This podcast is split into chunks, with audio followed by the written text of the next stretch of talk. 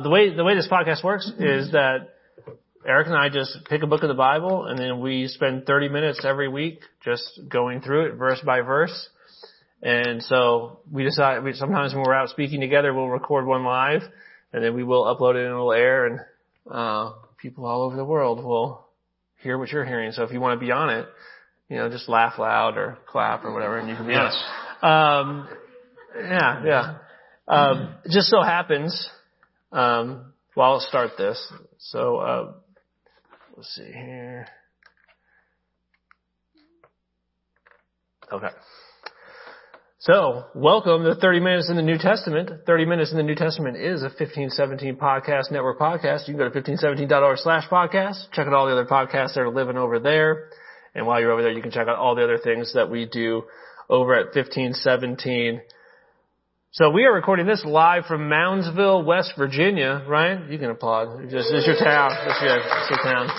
Moundsville, West Virginia. They were gracious enough to have us out for a seminar, Eric. And last week we started a brand new book of the Bible. We did. The Gospel according to John. And we did get through the first 18 verses. So that means that we will be picking it up right here in verse 19. But you want to do a little recap of the first 18 verses? I'll do a little recap verses for our studio audience here today. Yeah, we began with the prologue of John, chapter 1, verses 1 through 18, which really includes some very, very well-known verses. Of course, the very first verse is one of these great verses supporting the doctrine of the Trinity. In the beginning was the Word, and the Word was with God. So the Word was distinct from God. And yet, the Word was God. Well, how can it be both and? Well, because, the Son is God, but the Son is also the second person in the Trinity. And this is what the Church eventually came to formulate as it formulated this most important doctrine of the Christian faith. And then it went on from there to describe what the characteristics were of this second person of the Trinity, the Word, the Son of God, Jesus Christ himself.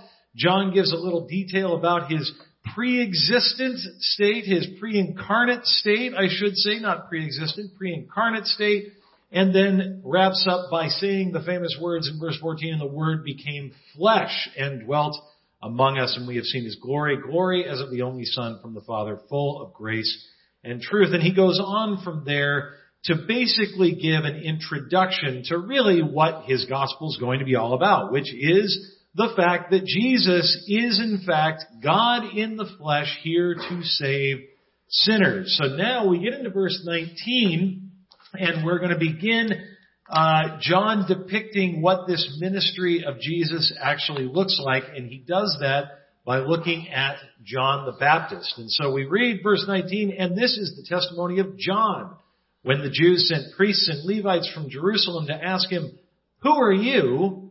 He confessed and did not deny, but confessed, "I am not the Christ." So, Dan, there must have been something behind the question, "Who are you?" We might be able to surmise that they had a few more words than just that question.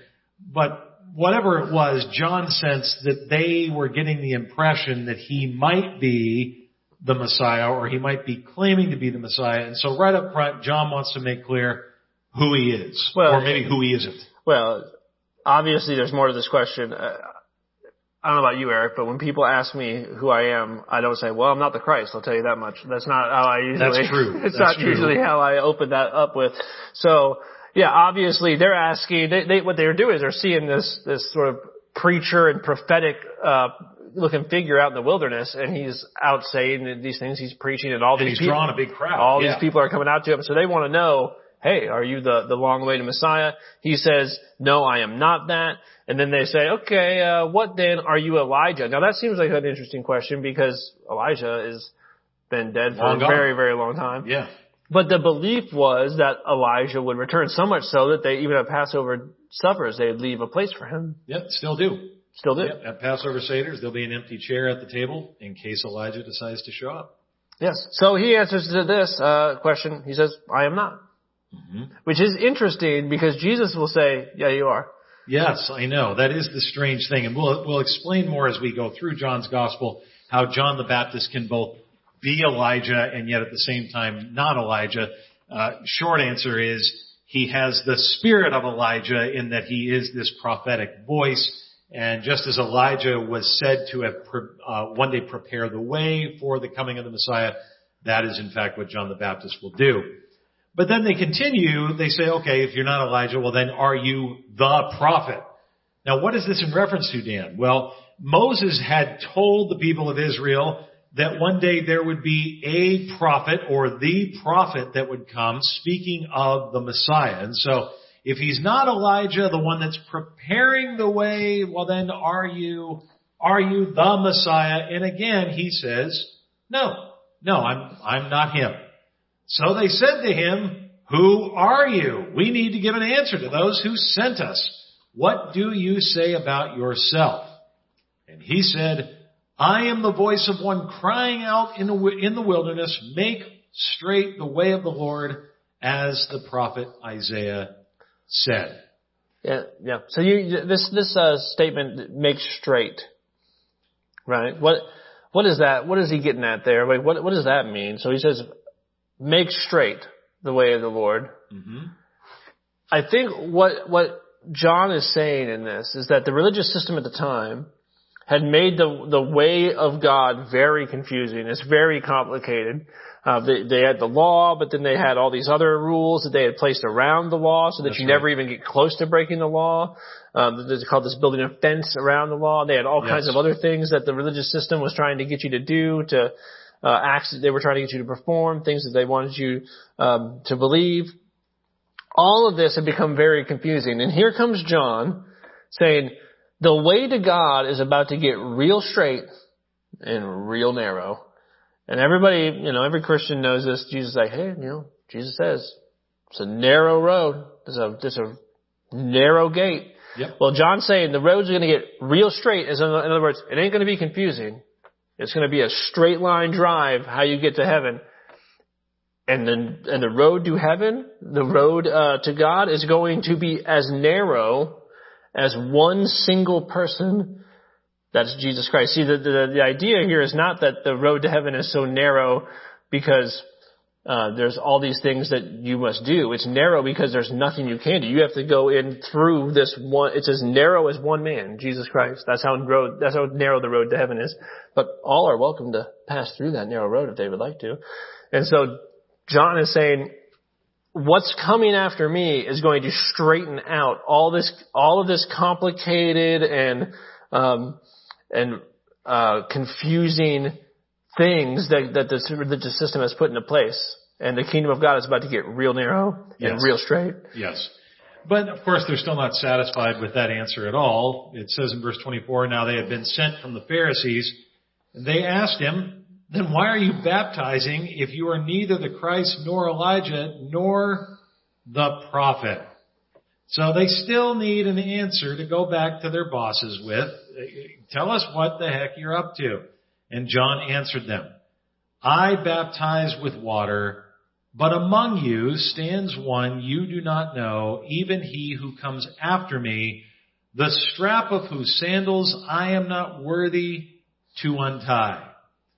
So there John is saying, listen, I'm here to prepare the way. That's what I'm here to do. If you need to tell them something, tell them that I'm the person preparing the way for one who even is alive now in your midst, who is coming, whose sandals I'm not even worthy to untie.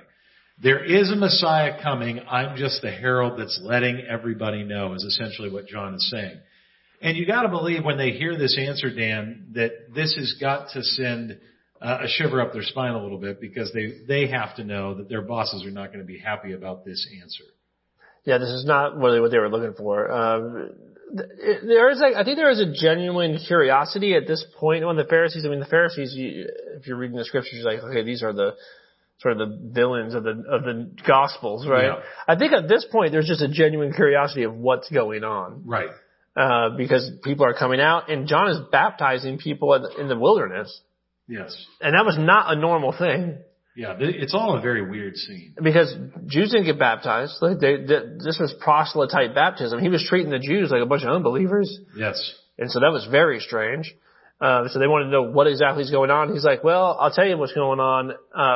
someone is coming after me. That's what's going to be going on.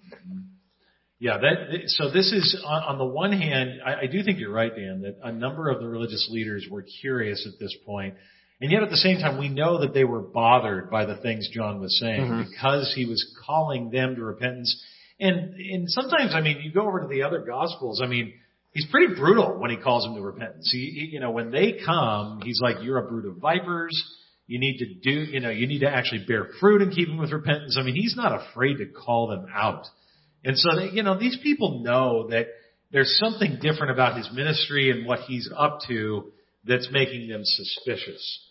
And so we wrap up this little section in verse 28. It says, these things took place in Bethany across the Jordan where John was baptizing. Nevertheless, we're not done with John speaking of the one whose sandals he's not worthy to untie. Verse 29 says, the next day, he, that would be John the Baptist, saw Jesus coming toward him and said, behold, or look, pay attention, the Lamb of God who takes away the sin of the world. Now, Dan, I love this declaration more than anything else John says in his ministry. Yeah, I mean, this is it. Imagine if you saw Jesus in the flesh. I mean, what would you say about him? Well, this is the first time we see Jesus show up in this gospel. This is the first time that you ever see Jesus show up as an adult, as he gets ready to enter ministry. And what John says about Jesus is that man, that is the Lamb of God. So this is who he is. Yeah, and let's just stop there to acknowledge what he means by the Lamb of God. Definite article before Lamb of God. That, of course, reminds us of the Passover lamb that was sacrificed to cover over the people as the angel came, the angel of death came and killed the firstborn of Egypt. If the blood of the lamb was over the door, then that angel passed over the children of Israel's homes and did not kill the firstborn. And so this Lamb of God that John is referring to when he says the, is he saying that lamb that you remember hearing about there, this is the fulfillment. This is the actual lamb whose blood will be spilt. Why? To take away the sin. Well, this is what, so he gives him this designation. So the designation, the title is Lamb of God. That is that all other lambs that were sacrificed in past Passover are all pointing towards this one. This is the thing. Mm-hmm. So this title I'm giving here to Jesus is now the Lamb of God. So that's who he is. That's right. And then he adds to it, what has he come to do?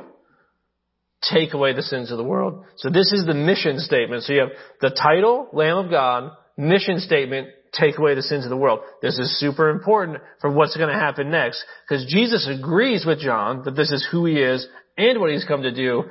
But John's not going to really understand exactly how he wants to get that party started. That's right. That's right. And so John continues, this is he of whom I said, after me comes a man who ranks before me because he was before me. I myself did not know him, but for this purpose I came baptizing with water, that he might be revealed to Israel. Now, how did John baptize with water? Well, again, he baptized for the purpose of repentance. And so when John is baptizing, he's expecting that everybody that comes into that water is coming because they need to turn from sins and find mercy from God. That's right. That's what he's expecting. Now, he doesn't go into great detail. John, the gospel writer here, doesn't go into detail in the same way the other synoptic gospels do. But the fact is, there is a day where Jesus comes to those waters of baptism. Well, I mean, he alludes to it right here where he says, you know, John bore witness, I saw the Spirit descend from heaven like a dove and remain on him. This happened in his baptism, in the baptism of Jesus. And so, which, I mean, that whole account is fascinating. I mean, the baptism of Jesus can be a really confusing thing because, okay, sinners getting baptized, I think we all understand that. But Jesus going into the water to be baptized is seems like a whole other thing. And John is, and what I meant by John says, this is the Lamb of God who takes away the sins of the world. And then Jesus comes down and says, like, hey, I'm here to get baptized. And John protests and says, no, I'm the one who should be getting baptized by you. I'm not doing that. Yeah. And Jesus says, suffer it to be so, to fulfill all righteousness, which is just another way of telling John to suck it up. He says, you're going to suffer this. Right? You're going to suffer this. Like, this is going to feel like something that should not be happening, and you're about to suffer this. You're going to have to baptize God. You're just going to have to suck that up and do it. And so, why? Yeah, that's the big question. Why is Jesus baptized in a baptism of repentance? And in many traditions within the Christian world, the answer has been, well, he's doing it as an example for us. That, wrong. I think that would be wrong. The typical way that it would be explained. That would be Dan wrong. And I would both say false. Wrong. Or wrong. Yeah, wrong. No, that's not it. It's not done as an example for us. No, there's actually a much more profound reason that has to do with the fact that he is the Lamb of God who takes away the sin of the world. Well, so John is doing what? He's baptizing all these sinners. Jesus is ready to go into ministry, and he says, where's all the sinners at? That's what I'm looking for. Looking for the sinners. So he goes and finds them with John preaching in the wilderness. And he's getting baptized, and they're all baptized. So all these sinners, they're showing up, and they go into that water dirty, and they're coming out clean. It's good stuff. So to come down here, repent, we're going to baptize you. Get your sins forgiven. So you go in dirty, you come out clean. This is happening in droves of people. Jesus shows up. This man is not dirty at all. No sin on this guy. That's why John says, like, what are we doing here? Like, I got a bunch of sinners coming down here. And I'm getting, like, I'm about forgiving sins. You don't have any sins. And Jesus says, no, we're going to do this.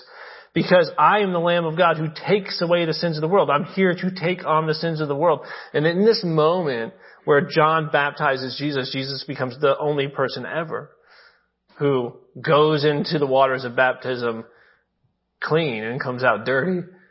He's the only person ever to go in innocent and come out bearing sin. Because the entire ministry of Jesus is about accumulating to himself the sins of the world. He's going to take these things and take them to the cross with him. And so immediately, the first thing Jesus does in his ministry, very first thing, is identify himself with the sin of the world. That's what his baptism is about. And that John doesn't want to do it, but he says, you're going to suffer this and you're going to do it because what's at stake here is the righteousness of the world. He said, righteousness is at stake. And so I am here and I'm going to show you how committed I am to collecting to myself the transgressions of the world, because I am here as the Lamb of God to die for those things. And so the very first thing in Jesus' ministry is an assumption of sin unto himself. And that's what he does. And I would just add, it's not an accident that Jesus does submit to this baptism of repentance. Mm-hmm. And why is that? Well, because, folks, the reality is if our repentance and our ability to stay repentant enough was what ultimately saved us, we'd all be in a heap of trouble. Because we go back again and again and again and struggle with the same things over and over again. And so there's a sense in which, as Jesus goes down into the waters of baptism, he even has to repent on your behalf. It's as if he has to say, they're not going to do it the way they should. So I even have to substitute myself for them in that. No, yes. I have to repent on their behalf as well. You need perfect repentance imputed to you the same way you need perfect righteousness imputed to you. That's right. All Christians need to be forgiven for their lousy repentance as well. That's why when Jesus goes into the water for the first time, the Father actually speaks. And what does he say? Finally, someone with whom I am well pleased. Yeah. Someone who's actually truly repentant for the first and only time. Who really, really means it. Yeah. Well, and this is what's beautiful. When he comes out of the water and he says, this is my beloved son with whom I am well pleased. Because this is true. Because God is pleased with Christ, because that is true of Christ. Well done, good and faithful servant can be true about each and every one of us. It's when you stand before God and he says, well done, good and faithful servant, that is only true because this is my beloved son with whom I am well pleased is first true of Christ. Otherwise, the other one does not exist. Amen. And so John continues, picking back up at verse 32. John bore witness, I saw the Spirit descend from heaven like a dove. That happened when the Father spoke. The Spirit descended, and it remained on him. I myself did not know him, but he who sent me to baptize with water said to me, he on whom you see the Spirit descend and remain, this is he who baptizes with the Holy Spirit. And I have seen and I have borne witness that this is the Son of God. So again, you see John doing exactly what he said he's here to do, which is to always point away from himself and point to Christ. This is what you'll see in art throughout the history of the church, anytime John the Baptist is depicted, or at least certainly most of the time, you'll see him typically pointing to Jesus. That's his role. So he might draw attention to himself to get people to come and repent in those waters of baptism. But the whole time he's going, no, don't look at me. I know I'm eating locusts and honey and I look weird, but that's who you need to look to. And as John will eventually go on to say, the author of this gospel, he's the one who will say, he must increase and I must decrease. And to some extent, that's the cry of every Christian. He must increase. I must decrease. Yeah. Well, what do you do with this right here? This little thing at the end, so we don't skip it. So you have this baptism with the Holy Spirit. So John says that he heard from the one who told him to baptize with water. Yes. The one on whom you see the Spirit descend like a dove. This is the one who baptizes with the Holy Spirit. Are you talking about different things here? No, I don't think so. I think that all he is acknowledging is that with the coming of Jesus, the Holy Spirit is going to be given to all of Jesus' followers.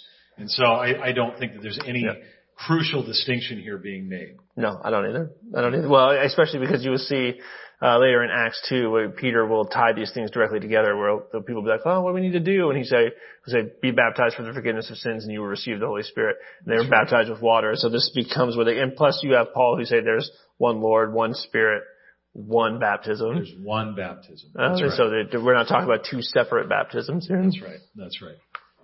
And so we pick it up now at verse 35. It says, the next day again, John was standing with two of his disciples, and he looked at Jesus as he walked by and said, behold the Lamb of God. So this seems to be John's constant refrain. He seems to really, really like this title for Jesus. Every time Jesus shows up, he's like, oh, the Lamb of God's here. Yeah, that's right. Hey, that's the guy who takes away sins. And by the way, this is a pretty good thing to celebrate all the time. Like if you want to just celebrate one overarching thing about Jesus, you can celebrate a lot. But that's a pretty good one. Hey, this is the one who takes away my sins. Mm-hmm. This is why we're always singing about that stuff, by the way. This is why so many of our hymns go back to that. Because it's pretty great. Because I got a lot of sins that I need to have taken away. And it turns out he's pretty good at doing it. He's really good at doing it. And so, I get where John's like, oh, there he is again. And he's doing it again. Well, John seems like he also has this... He knows something that everybody else doesn't know. Like imagine if you knew that is God, but no one else around you knows this. You might be like that too. Every time you see him walk by, you be like, oh, there he is. And I'm sure Jesus is like a regular dude. Yeah. And so I'm sure everyone's like, man, I don't know. Too much locusts and honey on this guy. Like this guy, like what are you talking about, man? Yeah, man. I mean, I used to get like a little bit like a fanboy when I'd see Jimmy Fallon living in the city. I can't imagine seeing the Lord. Yeah. I mean, goodness, it's understandable why I'd get excited. Yeah. So anyway, we pick it up at verse 37. The two disciples heard him say this and they followed Jesus. Jesus turned and saw them following and said to them, what are you seeking? And they said to him, Rabbi, which means teacher, where are you staying? He said to them, come and you will see. So they came and saw where he was staying, And they stayed with him that day, for it was about the 10th hour. One of the two who heard John speak and followed Jesus was Andrew, Simon Peter's brother. He first found his own brother Simon and said to him, "We have found the Messiah," which means Christ. He brought him to Jesus. Jesus looked at him and said, "You are Simon, son of John. You shall be called Cephas," which means Peter. And of course, as Dan went over earlier today, Peter means rock. But it doesn't necessarily mean rock in the way that we might always think it does. No. Sleeps like a rock, sings like a rock, all the bad Rocky things. Yeah. So Peter is, a very steadfast guy, but not always steadfast in the way that you might expect him to be. Nevertheless, these are the first two. This is the calling of the first two disciples, both Andrew and Peter, who were brothers. And it's kind of weird how it happens, because John says, "Oh, there's God," and then they're just immediately like, "Okay, I guess we'll go. Like, let's go." Yeah. And then when Jesus asks, like, what do you want?" They just say, "Where are you going?" I think that's so great. Like, if you if God was among you and you was walking down the road and someone's like, "There he is," you're like, "All right, Eric, let's go." Yeah. And you go follow him, and he turns around and he's like, "What do you want?" You just be like, "What are you up to?" That's amazing. And then when he says to his response to them is great too.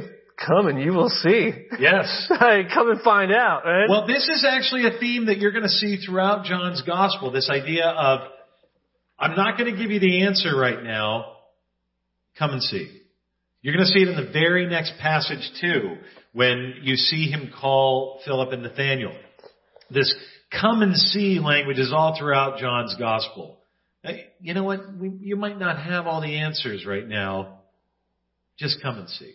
Yeah. I do like that also that he says, like, "Hey, listen, we found the Messiah." Now, he hasn't done anything yet. And also you didn't really find him. Yeah. Right. So like John pointed him out to you, and then you just went and asked him what he was doing. But this, I like this exchange where he's saying, "We found the Messiah." And you got to wonder if if Peter's like, "How do you know that?" And he's like, "Oh, the guy with the camel hair jacket and the locust honey, he said that was him." He said it. You can trust him. Don't worry. He's solid. Yeah.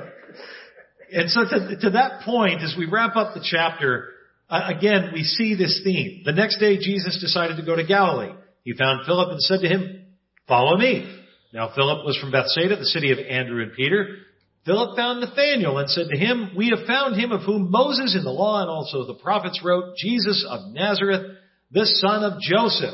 So again, this declaration, we found the Messiah. We found the long prophesied one. But Nathanael, unlike the first three disciples, has questions. Nathanael said to him, "Can anything good come out of Nazareth?" Now, there is a reason behind this question.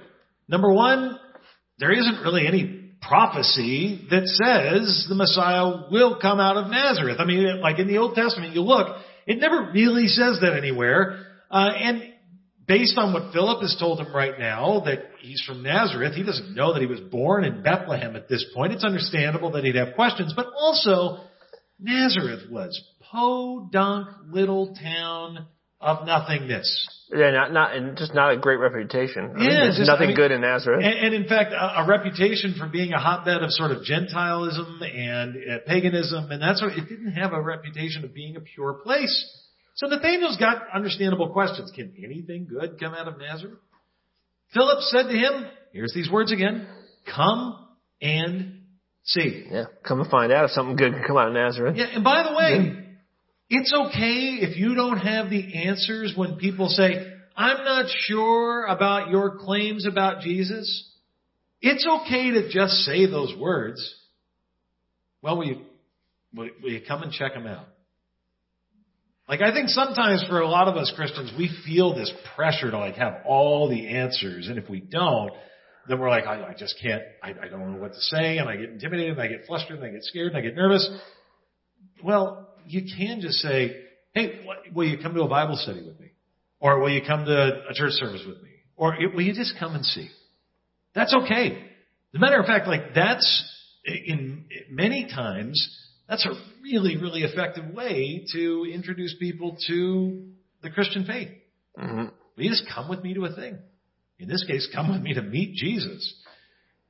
And so we pick it up in verse 47. Jesus saw Nathanael coming toward him and said of him, "Behold, an Israelite indeed, in whom there is no deceit." Or the way the King James says it, in whom there is no guile. Okay, like here's that word. I think we get this wrong all the time. We do. So we're like, man, Nathanael must have been quite the guy. No deceit in this man. No guile? No guile in this man. This guy just said, "Can anything good come out of Nazareth?" Mm-hmm. Like, that's what he just said. He just said, "Hey," his friend said, "Hey, man, found the Messiah, Jesus from Nazareth." And he's like, "There's nothing good in Nazareth, man." Mm-hmm. That's what happened. You know what Jesus gives a compliment here and says, "There's a guy that says exactly what he's thinking." Yes. This dude, this is not a man who will try to like sugarcoat it. This is not a man who will try to who will disguise what he really thinks. No deceit in this guy. Mm-hmm. He might be wrong, but at least you know he's telling you exactly what he thinks. This is what Jesus is complimenting here. Yeah, I think so too. And Nathanael said to him, "Well, how do you know me? Like, how do you know that I don't have any deceit?" So again, kind of straightforward. And Jesus answered him, "Before Philip called you, when you were under the fig tree, I saw you."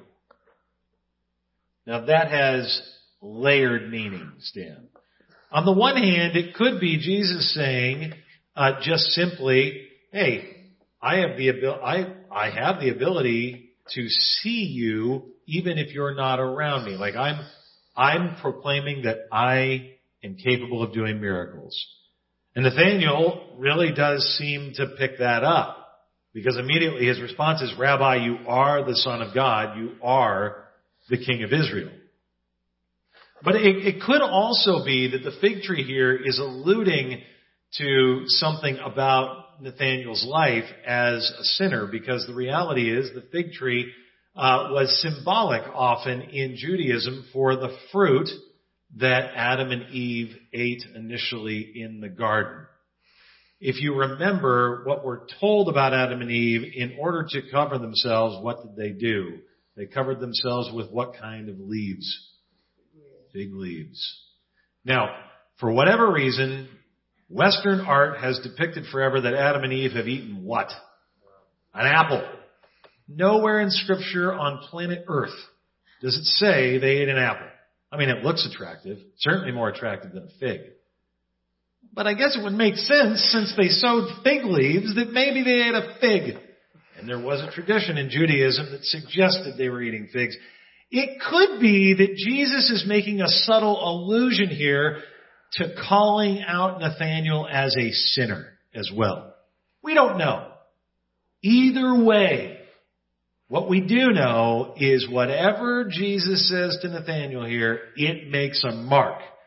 Because Nathanael immediately says, "Rabbi, you are the Son of God. You are the King of Israel." The Jesus' answer to this is amazing, because you would think Jesus might say, like, "Finally, someone's recognizing. Like, this man has no deceit." Mm-hmm. He does tell it like it is. Jesus' answer is like, sort of blows this off a little bit and says, "Because I said to you, I saw you under a fig tree, you believe?" Yes. But, okay. That's a big deal? It's going to get tougher than that, by the way. Mm-hmm. Then he says, "You will see greater things than these." And he said to him, "Truly, truly, I say to you, you will see heaven opened up and the angels of God ascending and descending on the Son of Man." Now, what on earth does that mean? I mean, we're wrapping it up here. We have to do this in a couple of minutes. Why would Jesus conclude what he says to Nathanael by saying this? I mean, is this real? What is he talking about? Well, he is talking about something that I would imagine good Jewish boys and girls would be familiar with. He's referencing something way back in Genesis with Jacob. If you remember what's typically referred to as Jacob's ladder, when Jacob comes across this ladder, what happens on the ladder?